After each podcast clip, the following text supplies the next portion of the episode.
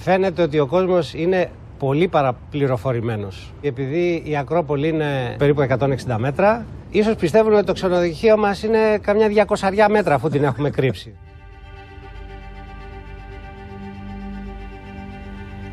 Ακούτε το Βήμα σήμερα. Είμαι ο Γιάννης Διαμαντής και είναι Τρίτη 25 Ιουλίου.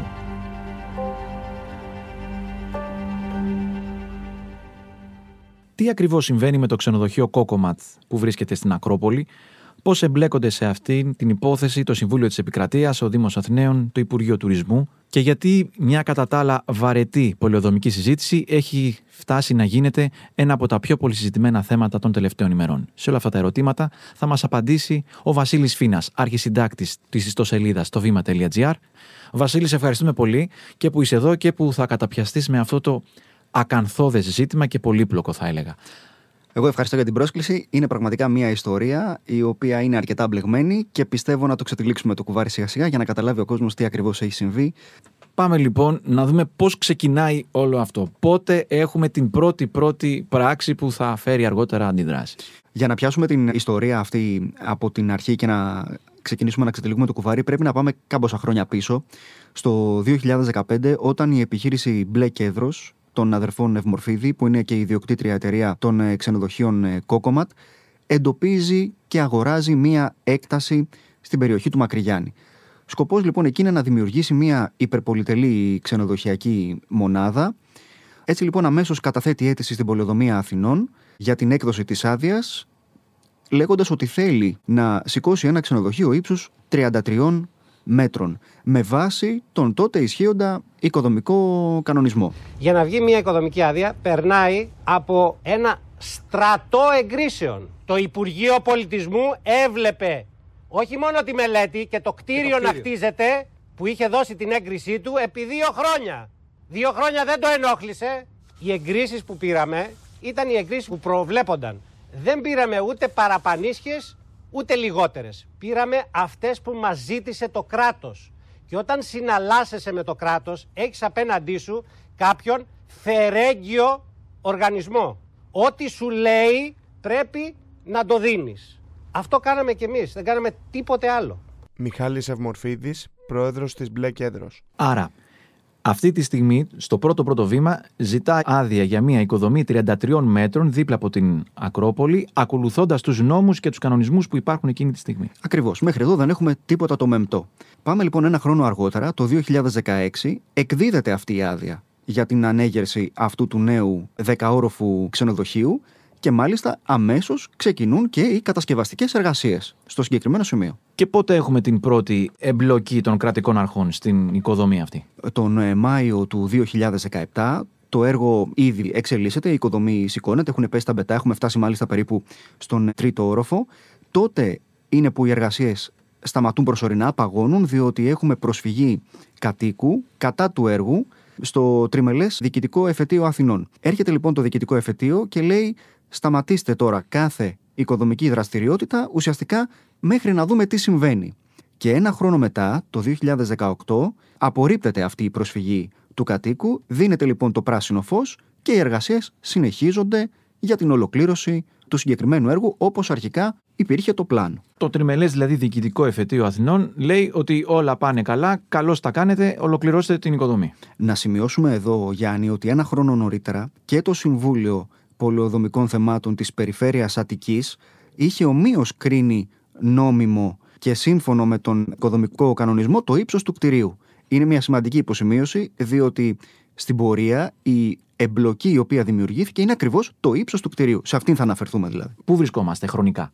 Έχουμε φτάσει πια στο 2019, έχει ολοκληρωθεί το κτίριο, έχει πάρει μια μορφή, είναι ένα έτοιμο ξενοδοχείο, είναι έτοιμο να λειτουργήσει και να υποδεχθεί τους πρώτους επισκέπτες, όταν κάτοικοι της διπλανής πολυκατοικίας προσφεύγουν στην Ολομέλεια του Συμβουλίου της Επικρατείας με διαδικασίες express και ουσιαστικά φέρνουν το θέμα πια στο Συμβούλιο της Επικρατείας. Εδώ είναι η πρώτη εμπλοκή του Συμβουλίου της Επικρατείας στην υπόθεση. Τι απαντά το Συμβούλιο της Επικρατείας? Το Συμβούλιο της Επικρατείας έρχεται εκείνη την περίοδο από τη μία να αναθεωρήσει την αρχική άδεια την οποία είχε καταθέσει η ιδιοκτήτρια εταιρεία του ξενοδοχείου αφορούσε κάποιες αλλαγές της προσώψης, κάποιες εσωτερικές διαρρυθμίσεις. Όχι πάντως για το μείζον ζήτημα του ύψους. Όχι για το ύψος, καλά κάνεις και το υπογραμμίζεις. Από την άλλη όμως το Συμβούλιο της Επικρατείας δεν μπαίνει στην ουσία της υπόθεσης, διότι θεωρεί ότι η προσφυγή των κατοίκων είναι εκπρόθεσμη. Και την απορρίπτει δηλαδή. Και την απορρίπτει. Και έτσι λοιπόν έχουμε φτάσει πια στον Μάιο του 2019, όπου το ξενοδοχείο λειτουργεί και υποδέχεται επισκέπτες. Είμαστε σε μια γειτονιά που την επιλέγουν πολλοί τουρίστες, είναι από τις πιο διάσημες γειτονιές στον κόσμο και κρύβουμε το πιο ωραίο σημείο στην Αθήνα αυτή τη στιγμή. Η θέα είναι καταπληκτική, αλλά τώρα τελευταία έρχεσαι και κρύβεται. Και όπως συνήθως συμβαίνει σε αυτή τη χώρα, παρά τις δικαστικές αποφάσεις, όποιες και αν είναι αυτές, ξεκινάνε κύματα διαμαρτυρίας τα τελευταία χρόνια και μέσα από τα social media και τότε το κράτος αρχίζει να αισθάνεται ότι κάτι μπορεί να μην πηγαίνει πολύ καλά. Οπότε πάμε λίγο σε αυτές τις αντιδράσεις. Ναι, κοίταξε να δεις. Από τη μία έχουμε το νομικό σκέλος. Από την άλλη όμως μια τέτοια υπόθεση που αφορά ένα ξενοδοχείο στο κεντρικότερο σημείο της Αθήνας προφανώς έχει και κοινωνική διάσταση και έχει και πολιτική διάσταση πέρα από τη νομική. Οπότε λοιπόν ξεκινάει εδώ πέρα ένα κύμα αντιδράσεων στα μέσα κοινωνικής δικτύωσης, ότι ένα 10ωροφο κτίριο κρύβει την Ακρόπολη, ότι τι θα γίνει ακριβώς. Ξεκινάει πια ο τύπος και ασχολείται εκτενώς με το επίμαχο κτίριο, με το τι ακριβώς συμβαίνει. Και οι επενδυτές θα προσαρμοστούν στα χωροταξικά δεδομένα που επιβάλλεται για λόγους προφανείς. Δεν μπορούμε να γεμίσουμε την Ακρόπολη με υψηλά κτίρια γύρω-γύρω. Πρόθεσή μας είναι αυτή και αυτή η περιοχή να τη μελετήσουμε ακριβώς για να μπει σε ειδικό διάταγμα. Και έχουμε τότε λοιπόν τον κύριο Σταθάκη. Ο κύριος Σταθάκης τότε είναι υπουργός περιβάλλοντος της τότε κυβέρνησης, ο οποίος βλέπει τις αντιδράσεις, σταθμίζει τα γεγονότα και εκδίδει μια απόφαση η οποία τη λέει ότι δεν θα σηκώνεται για ένα χρόνο κανένα κτίριο στην περιοχή του Μακριγιάννη στο Κουκάκι πάνω από τα 17,5 μέτρα.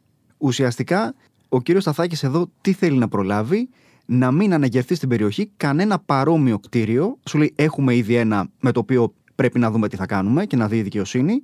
Μην αποκτήσω και άλλους μπελάδες τώρα, οπότε σταματήστε οποιαδήποτε δραστηριότητα μέχρι αυτό το ύψος.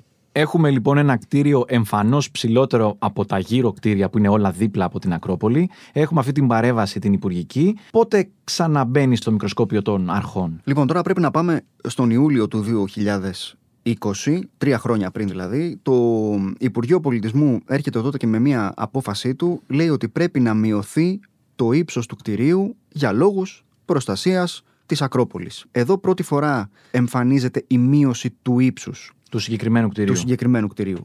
Το 2021 οι κάτοικοι της περιοχής καταθέτουν αίτηση για τη συμμόρφωση της διοίκησης με την απόφαση του ΣΤΕ το 2019 και η υπόθεση συζητήθηκε στο δικαστήριο στις 23 Μαΐου του 2022. Στη συνέχεια οι κάτοικοι ζήτησαν και από την Υπηρεσία Δόμησης του Δήμου Αθηναίων να ανακαλέσει την άδεια και την έγκριση δόμησης του κτιρίου.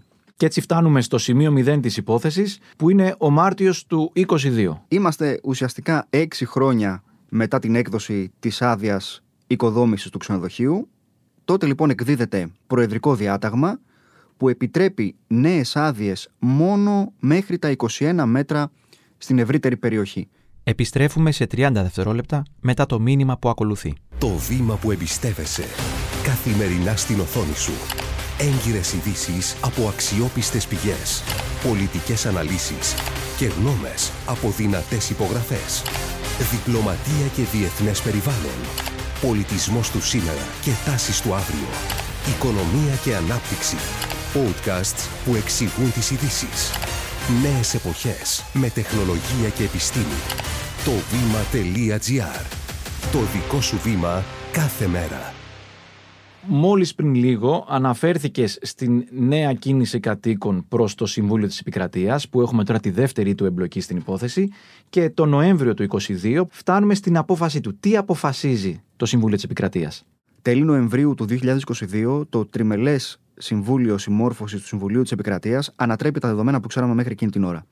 Μετά από προσφυγή των ίδιων των κατοίκων, κρίνει ότι αν και η Ολομέλεια το 2019 δεν ακύρωσε την αρχική άδεια οικοδόμησης του κτιρίου, ο Δήμος Αθηναίων εν τούτης που την εξέδωσε οφείλει να την ανακαλέσει και μάλιστα του δίνει προθεσμία 3 μηνών για να προχωρήσει στην κατεδάφιση των δύο τελευταίων ορόφων και του δώματος του ξενοδοχείου. Βγαίνει η Επιτροπή Συμμόρφωσης του Συμβουλίου της Επικρατείας με μια απόφαση του Νοεμβρίου του 2022 και λέει το εξής, ότι «Πολεοδομία Αθηνών, δεν έχεις συμμορφωθεί με την απόφαση που έβγαλε η Ολομέλεια το 2019». Πολεοδομία αναρωτιέται, γιατί δεν έχω συμμορφωθεί, αφού την άδεια δεν την ακυρώσατε, ούτε μου ζητήσατε να την ανακαλέσω ως Ολομέλεια, ως απόφαση. Έρχεται λοιπόν η Επιτροπή Συμμόρφωσης και λέει ότι ναι, αλλά εμείς δεν μπορούσαμε να την ακυρώσουμε, αλλά εσύ πρέπει, οφείλεις να την ανακαλέσεις, γιατί υπάρχει απόφαση του Υπουργού Πολιτισμού που λέει ότι το κτίριο αυτό προσβάλλει την Ακρόπολη και ως τέτοιο πρέπει να κατεδαφιστεί, να κατεδαφιστούν οι όροφοι του. Άρα, με απόφαση του Συμβουλίου της Επικρατείας της Ελλάδος, ο Δήμος Αθηναίων έχει μετράμε από τον Νοέμβριο του 2022 τρεις μήνες για να ανακαλέσει την άδεια του ξενοδοχείου αυτού. Άλλη απόφαση υπάρχει σχετικά με το ξενοδοχείο την περίοδο εκείνη?